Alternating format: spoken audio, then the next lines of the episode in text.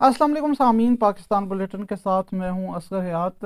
سامعین، پاکستان کے وزیر اعظم شہباز شریف نے سابق وزیر اعظم عمران خان پر حملے کی تحقیقات کے لیے سپریم کورٹ سے فل کورٹ تشکیل دینے کی درخواست کی ہے۔ لاہور میں میڈیا سے گفتگو کرتے ہوئے شہباز شریف نے کہا کہ سپریم کورٹ فل کورٹ تشکیل دے کر عمران خان کے قافلے پر حملے کی تحقیقات کرے۔ انہوں نے چیئرمین پی ٹی آئی کی جانب سے پاک فوج پر لگائے جانے والے الزامات کی تحقیقات کی بھی درخواست کی ہے۔ وزیر اعظم شہباز شریف نے کہا کہ عمران خان ثبوت لے آئے تو وہ فوری مستعفی ہو جائیں گے۔ عمران خان نیازی، آپ کے پاس اگر ثبوت ہیں کہ ان تین لوگوں نے سازش کی، خدا نہ خواستہ تو پھر مجھے ایک لمحہ بھی وزیر اعظم پاکستان رہنے کا کوئی حق نہیں ہے۔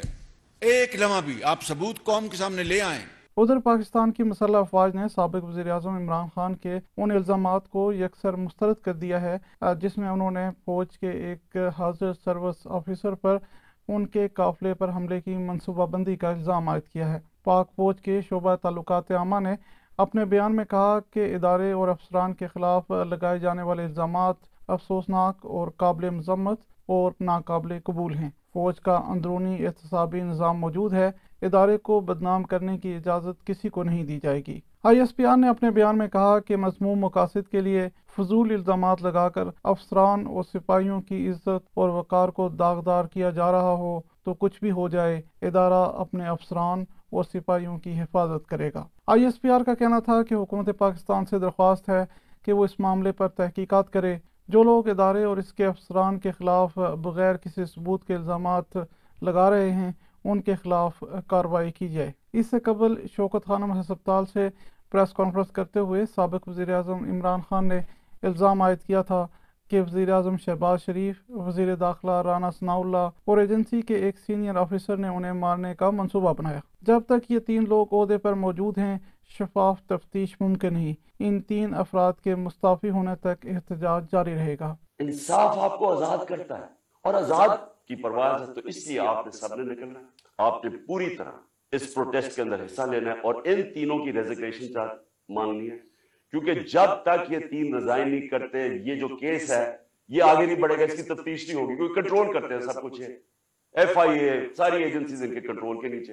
جمعرات کے روز گجرانوالا کے علاقے وزیر آباد میں لانگ مارچ کے دوران chairman P T I Imran Khan کے کنٹینر پر فائرنگ کے نتیجے میں ایک پی ٹی آئی کارکن جاں باغ جبکہ عمران خان اور فیصل جاوید سمیت تیرہ افراد زخمی ہو گئے تھے۔ سابق وزیر اعظم میاں نواز شریف نے وزیر اعظم شہباز شریف سے ٹیلی فون پر بات کی ہے اور پاک فوج کی درخواست پر chairman P T I Imran Khan کے خلاف کارروائی کی ہدایت کی ہے۔ وزیر اعظم شہباز شریف نے سینئر رہنماؤں کا اجلاس لاہور میں طلب کیا، جس میں فیصلہ کیا گیا کہ پاک فوج کی درخواست پر تحریک انصاف کے خلاف قانونی کارروائی کی جائے گی۔ دوسری جانب صدر مملکت عارف الوی نے شوکت خانم ہسپتال میں سابق وزیر اعظم عمران خان کی عادت کی ہے اور ان سے طویل ملاقات کی ہے۔ سیاسی حلقے اس ملاقات کو بیک ڈور رابطوں کے حوالے سے اہم قرار دے رہے ہیں۔ واضح رہے کہ صدر مملکت عارف الوی کے بارے میں مشہور ہے کہ وہ پہلے بھی تحریک انصاف اور اسٹیبلشمنٹ کے درمیان پل کا کردار ادا کرتے رہے ہیں اور کئی اہم ملاقاتوں کی میزبانی بھی کر چکے ہیں۔ سامعین پی ٹی آئی کے قافلے پر حملے کے بعد عمران خان نے لانگ مارچ ملتوی کرنے کا اعلان کیا ہے۔ جبکہ دو روز سے زائد وقت گزرنے کے باوجود سابق وزیر اعظم عمران خان کے قافلے پر حملے کی ایف آئی آر درج نہیں ہو سکی۔ پنجاب حکومت وزیر آباد میں لانگ مارچ پر ہونے والے حملے کی جے آئی ٹی بنانے میں بھی ناکام نظر آئی ہے۔ آزاد ذرائع کا کہنا ہے کہ ایف آئی آر کے اندراج کے معاملے پر تحریک انصاف اور اتحادی جماعت کاف لیگ میں اختلافات ہیں۔ ادھر پولیس نے مرکزی ملزم نوید کی نشاندہی پر دو مزید ملزمان کو گرفتار کر لیا ہے۔ پولیس کے مطابق وکاس اور ساجد بٹ کو وزیر آباد سے گرفتار کیا گیا، جس نے بیس ہزار روپے کے عوض ملزم نوید کو پستول اور گولیاں بیچی۔ ملزم نوید کو پولیس نے جائے وقوع سے اسلحے سمیت گرفتار کر لیا تھا، جس کے بعد اس کا اعترافی بیان بھی سامنے آیا، جس میں وہ عمران خان پر حملے کی وجوہات بتا رہا ہے۔ میں نے اس لیے کیا ہے کہ یہ لوگوں کو گمراہ کر رہا تھا عمران خان۔ اور مجھ سے یہ چیز دیکھی نہیں گئی۔ مارنے کی کوشش کی، پوری مارنے کی کوشش کی کہ میں اس کو ماروں۔ صرف اور صرف عمران خان کو اور کسی کو نہیں۔ یہ میں نے سوچا ادھر اذان ہو رہی ہے ادھر ٹیک لگا کے۔ میرے ضمیر میں یہ چیز اچھا نہیں مانا۔ ادھر وزیر اعلیٰ پنجاب چودھری پرویز الہی کے حکم پر ملزم کے بیان لیک کرنے والے تھانے کے تمام اہلکاروں کو معطل کر کے موبائل فون ضبط کر لیے گئے ہیں اور انکوائری کا آغاز کر دیا گیا ہے۔ واضح رہے کہ پنجاب میں اس وقت تحریک انصاف کی حکومت ہے اور وزیر اعلیٰ پرویز الہی کا تعلق اتحادی جماعت کاف لیگ سے ہے۔ Tehreek Insaf F I R میں تاخیر کی ذمہ داری پولیس پر عائد کر رہی ہے۔ تحریک انصاف کے رہنما زبیر نیازی نے کہا کہ وہ درخواست دینے تھانے گئے، لیکن پولیس نے تعاون نہیں کیا۔ میں تھانے پورا دن کل بیٹھا رہا۔ D P O, S H O نے ہمیں گولیاں دی، کبھی تھانے کی لائٹ بند کر دی۔ میرا یہ سوال ہے آن بہاف آف تیرہ زخمیوں کے اور ایک شہید کے، کہ مجھے بتایا جائے کہ آپ نے اڑتالیس گھنٹے سے رجسٹر نہیں کیا ایف آئی آر تو ملزم سے تفتیش کیسے شروع ہو گئی؟ ادھر ڈی پی او گجرات غنظفر علی شاہ نے کہا ہے کہ پولیس کو ایف آئی آر کی کوئی درخواست موصول نہیں ہوئی۔ ملزم نوید کو مزید تفتیش کے لیے سی ٹی ڈی کے حوالے کر دیا گیا ہے۔ پنجاب حکومت کی ہدایت کے مطابق اس معاملے کی تحقیقات اب سی ٹی ڈی کرے گی۔ سی ٹی ڈی کے اپنے تھانے ہیں اور وہ ایف آئی آر درج کرنے کا اختیار رکھتی ہے۔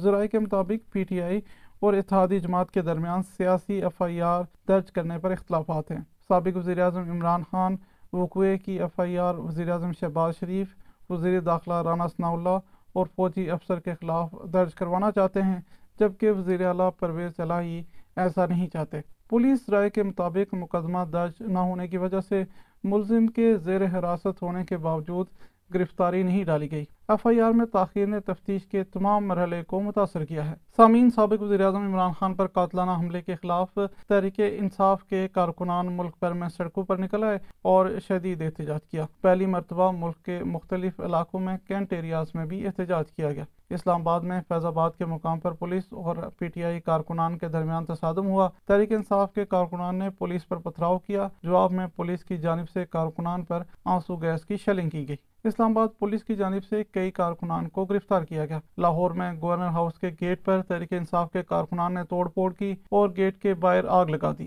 پی ٹی آئی کارکنان نے گورنر ہاؤس کے استقبالیہ کیبن کے شیشے بھی توڑ دیے کراچی کی شارع فیصل پر تحریک انصاف کے کارکنان اور پولیس میں تصادم ہوا پولیس نے مظاہرین پر شیلنگ اور لاٹھی چارج کی جس کے نتیجے میں پی ٹی آئی کے رکن سندھ اسمبلی راجہ اظہر بھی زخمی ہو گئے جبکہ متعدد مظاہرین کو حراست میں لے لیا گیا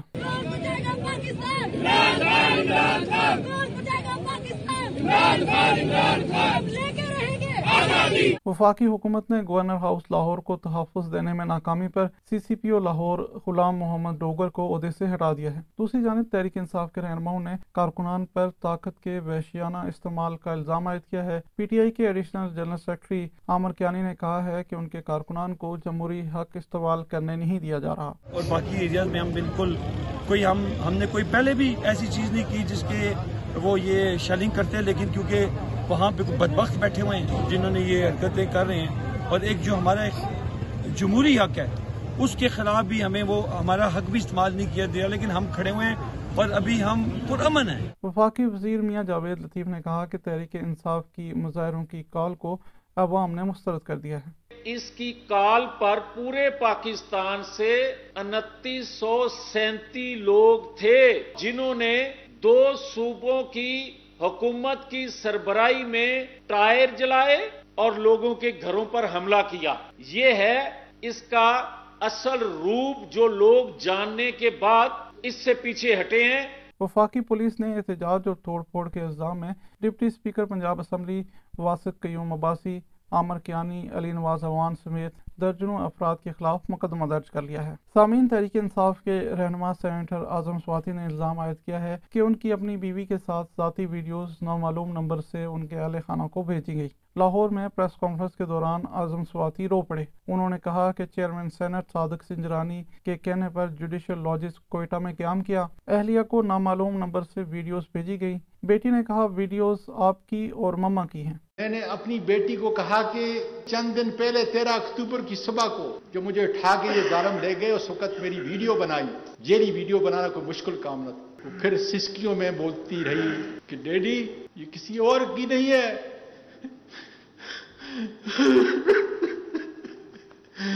یہ تمہاری اور میری ماما کی ہے۔ وفاقی تحقیقاتی ادارے نے سوشل میڈیا پر آزم سواتی اور اہلیہ کی وائرل ویڈیو کو جعلی قرار دے دیا ہے۔ ایف آئی اے نے اپنے بیان میں کہا ہے کہ فرانسک میں ویڈیو جعلی ثابت ہوئی ہے۔ ویڈیو میں فوٹو شاپ کے ذریعے چہرے تبدیل کیے گئے اور کلپ جوڑ کر بنائی گئی ہے۔ وزیر اعظم شہباز شریف نے وزیر داخلہ رانا ثناء اللہ کو آزم سماعتی سے متعلق ویڈیو کی تحقیقات کا حکم دے دیا ہے، جبکہ چیئرمین سینٹ صادق سنجرانی نے آزم سواتی کی ویڈیو کے معاملے پر تحقیقات کے لیے پارلیمانی رہنماؤں پر مشتمل کمیٹی تشکیل دے دی ہے۔ ادھر اعظم سواتی کی ویڈیو اور اہل خانہ کے ساتھ ہونے والے سلوک کے خلاف تحریک انصاف نے سینٹ میں معاملہ اٹھانے کا فیصلہ کیا ہے اور اس حوالے سے اپوزیشن لیڈر شہزاد وسیم نے حکمت عملی کے لیے پی ٹی آئی کے تمام سینیٹرز کو طلب کر لیا ہے۔ ویڈیو کے معاملے پر حکومتی سینیٹرز مفتہ اسماعیل اور مصطفیٰ نواز کھوکر بھی اعظم سواتی کی حمایت میں سامنے آ گئے اور اس طرح کے واقعات کی تحقیقات کا مطالبہ کر دیا۔ سامعین وفاقی حکومت کی ہدایت کے بعد پیمرا نے سابق وزیر اعظم عمران خان کی تقریر پر پابندی ہٹا دی ہے۔ وفاقی حکومت کے اعلامیے کے مطابق اس نے پیمرا آرڈیننس دو ہزار دو کے سیکشن پانچ کو بروئے کار لاتے ہوئے پیمرا کو ہدایات جاری کی۔ وفاقی وزیر اطلاعات مریم اورنگزیب کا کہنا ہے کہ وزیر اعظم شہباز شریف نے عمران دور کی تلخ روایات ختم کر کے نئی روایات قائم کی ہیں۔ مریم اورنگزیب نے کہا کہ ہم جمہوری اصولوں اور اظہار رائے کی دستوری آزادیوں پر یقین رکھتے ہیں۔ سیاسی مخالفین کے خلاف عمران خان جو بولنا چاہتے ہیں بولیں۔ اس سے قبل ہفتے کے روز ہی پیمرا نے چیئرمین تحریک انصاف اور سابق وزیر اعظم عمران خان کے متنازع بیانات کا نوٹس لیتے ہوئے عمران خان کی تقاریر اور پریس کانفرنس دکھانے پر پابندی لگا دی تھی۔ پیمرا کی جانب سے جاری نوٹس کے مطابق عمران خان نے لانگ مارچ میں تقاریر اور چار نومبر کو پریس کانفرنس کی، جس میں ریاستی اداروں کے خلاف بے بنیاد الزامات لگائے گئے۔ عمران خان نے قتل کی سازش کے بے بنیاد الزامات لگا کر ریاستی اداروں کی صاف کو مجروح کیا۔ پیمرا نوٹس کے مطابق، عمران خان کی تقاریر مختلف ٹی وی چینلز پر بغیر کسی ادارتی نگرانی کے نشر ہو رہی ہیں۔ ایسے مواد کے نشر ہونے سے عوام کے مابین نفرت پیدا ہونے کا امکان ہے۔ یہ تھیں اب تک کی اہم ترین خبریں۔ آگے مزید خبروں کے ساتھ حاضر ہوں گے۔ اسلام آباد سے ایس بی ایس اردو کے لیے اسکر حیات۔